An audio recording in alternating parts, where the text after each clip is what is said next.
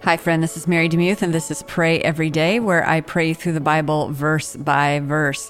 Um, we're coming up on five years on February 1st. Super amazing. I'm so shocked and grateful and surprised to the Lord for doing this. And if you want to participate in the party, you can go to marydemuth.com slash pray and record up to five minutes of um, a testimony.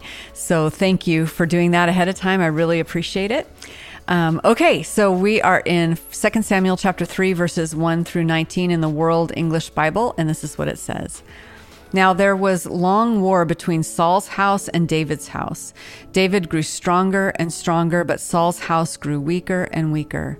Sons were born to David in Hebron. His firstborn was Amnon of Ahinoam the Jezreelites, and his second Chileab of Abigail the wife of Nabal the Carmelite, and the third Absalom son of Maacah the daughter of Talmai king of Geshur, and the fourth Adon- Adonijah the son of Haggith, and the fifth Shephath Shephatiah, the son of Abitai, Abital, and the sixth Ithream of Eglah, David's wife. These were born to David in Hebron. Where while there was war between Saul's house and David's house, Abner made himself strong in Saul's house. Now Saul had a concubine whose name was Rizpah, the daughter of Aiah, and Ishbosheth said to Abner, Why have you gone into my father's concubine?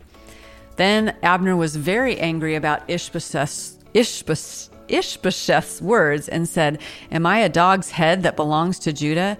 Today I show kindness to the house of Saul your father, to his brothers and to his friends, and have not delivered you into the hand of David. And yet you charge me today with a fault concerning this woman? God, do so to Abner, and more also, if, as Yahweh has sworn to David, I don't even do so to him, to transfer the kingdom from Saul's house and to set it up uh, David's throne over Israel and over Judah, from Dan even to Beersheba. He could not answer Abner another word because he was afraid of him. Abner sent messengers to David on his behalf, saying, Whose is the land? And saying, Make your alliance with me, and behold, my hand will be with you to bring all Israel around to you. He said, Good, I will make a treaty with you, but one thing I require of you that is, you will not see my face until you first bring Michal, Saul's daughter, when you come to see my face. David sent messengers to Ishbosheth, Saul's son, saying, Deliver me my wife, Michal, whom I was given to marry for 100 foreskins of the Philistines. Ishbosheth sent and took her from her husband, even from Paltiel, the son of Laish. Her husband went with her, weeping as he went, and followed her to Bahurim. Then Abner said to him, Go return. And he returned. Abner had communication with the elders of Israel, saying, In times past you sought for David to be king over you. Now then, do it. For Yahweh has spoken of David, saying, By the hand of my servant David, I will save my people Israel out of the hand of the Philistines and out of the hand of all their enemies. Abner also spoke in the ears of Benjamin, and Abner also went to speak in the ears of David in Hebron, all that seemed good to Israel and to the whole house of Benjamin. Mind if I pray for you? Lord, I, I see the pain of Michal in this um, particular passage. She was given to David, but not really given to David. And then she remarried, she married, and now she's taken away from this husband and brought back to David.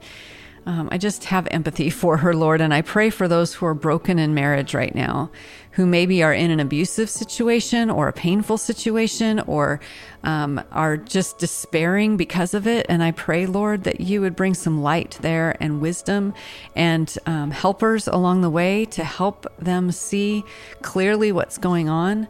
Um, to those who are struggling in the aftermath of divorce, I pray, Lord Jesus, that you would help them to realize that uh, this is not an unpardonable sin. This is um, just something that happens in a broken world, and that you actually do your best work through broken people. You do your best comforting to those who actually know they need comfort.